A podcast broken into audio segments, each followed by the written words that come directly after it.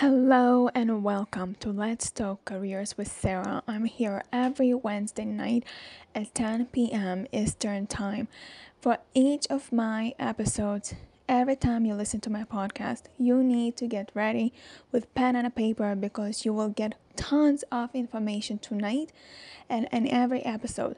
So get ready. If you have any questions, save them and I will let you know where to ask them. Hopefully, your questions are going to be answered uh, in this episode.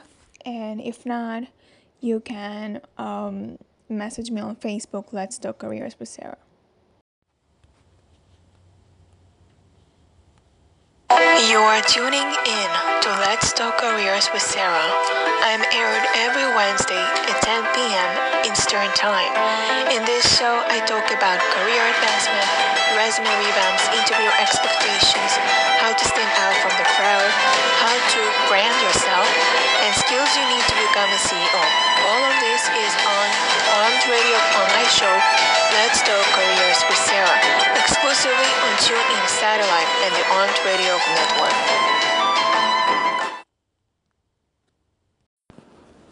Want to know what recruiters are actually saying regarding your resume?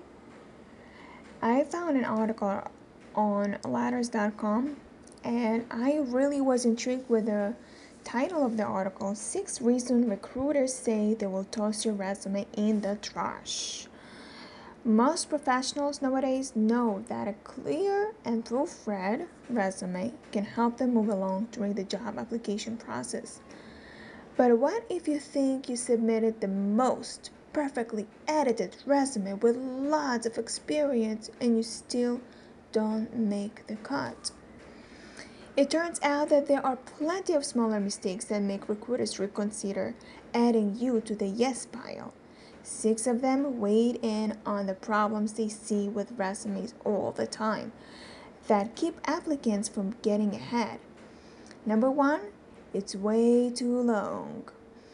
So, uh, one of the recruit- recruiters says that one of the largest issues that she sees with job applicants is that they will submit a resume that indulges the candidate but doesn't entice the hiring manager.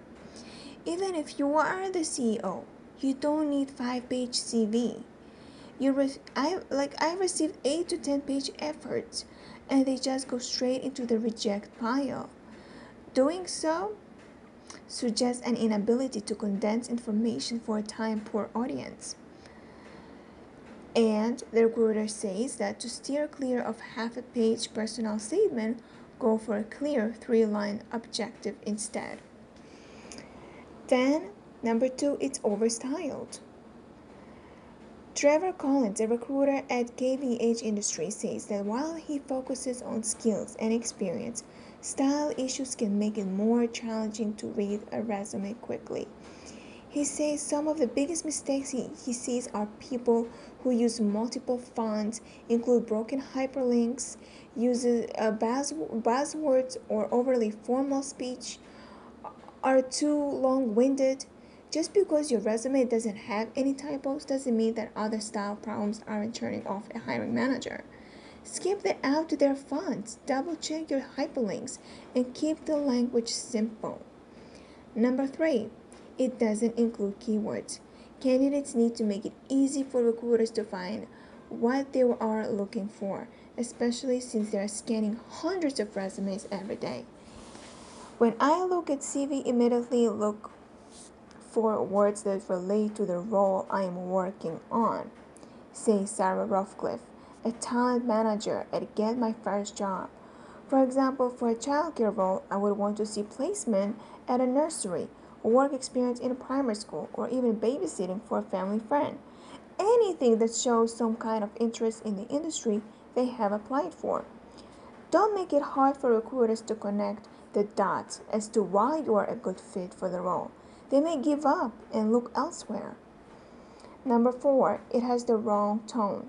Some candidates are giving great thought to the editing of their resume, checking for typos, verb tenses, and verbiage but not considering tone. explains Laura Mazzullo, founder of East Side Staffing. I would recommend reading the resume aloud, keeping personal brand at the forefront for, of your consideration. Does this resume reflect my values and perspective? Is this how I want to come across to potential employers?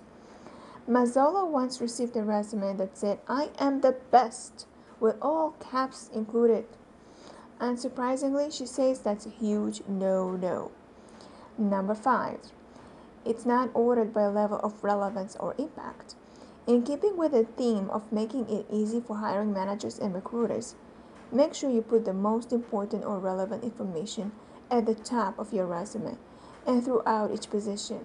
Your resume should highlight your most prized accomplishments in the first bullet and to day to day towards the bottom, says recruiter Taylor Carrington. Structure the resume from greatest to least impactful for each position you held. Number six, it doesn't tell a story. If a recruiter looks at your resume and can't tell what your career story is and generally where you're hoping to go, that could lead to a no. No matter the level of the candidate, from someone just out of college or a very senior executive, it's okay if someone works in various industries and jumps around a bit and again different experiences, says Eva Friedan, a product leadership recruiter at Facebook. But at the end of the day, what is the common thread throughout this person's career? Friedan recommends taking some time to write a paragraph or two explaining your overall career arc. If it's not clear to you, it certainly won't be clear to a recruiter who is scanning your resume quickly. When it comes to resume writing, the most important thing is to think about what you will make the hiring manager what will make the hiring manager want to move your resume into the yes pile. They are rooting for you. Their jobs depend on it. So the easier you make it for them, the more likely they are to move you to the next round.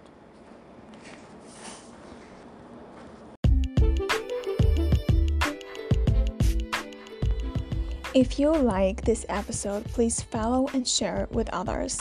Join my group on Facebook called Let's Talk Careers Inner Circle.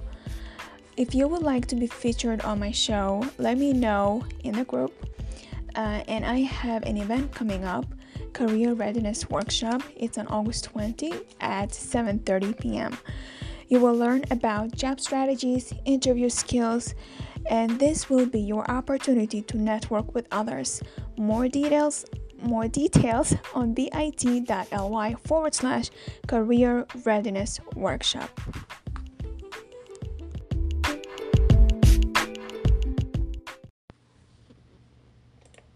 Hey, did you know you could get paid to travel the world and teach English?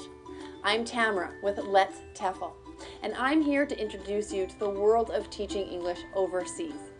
Native English speakers are in high demand all over the world. Think Thailand, China, Italy, Spain, and schools will pay around 2,000 to $3,000 per month for qualified teachers.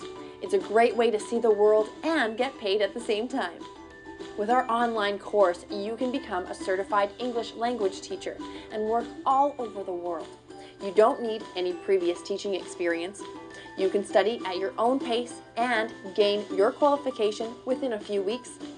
We'll provide extra training to help you pass job interviews, and we'll even help you find an exciting job overseas. So what are you waiting for? Click the link below and get started today.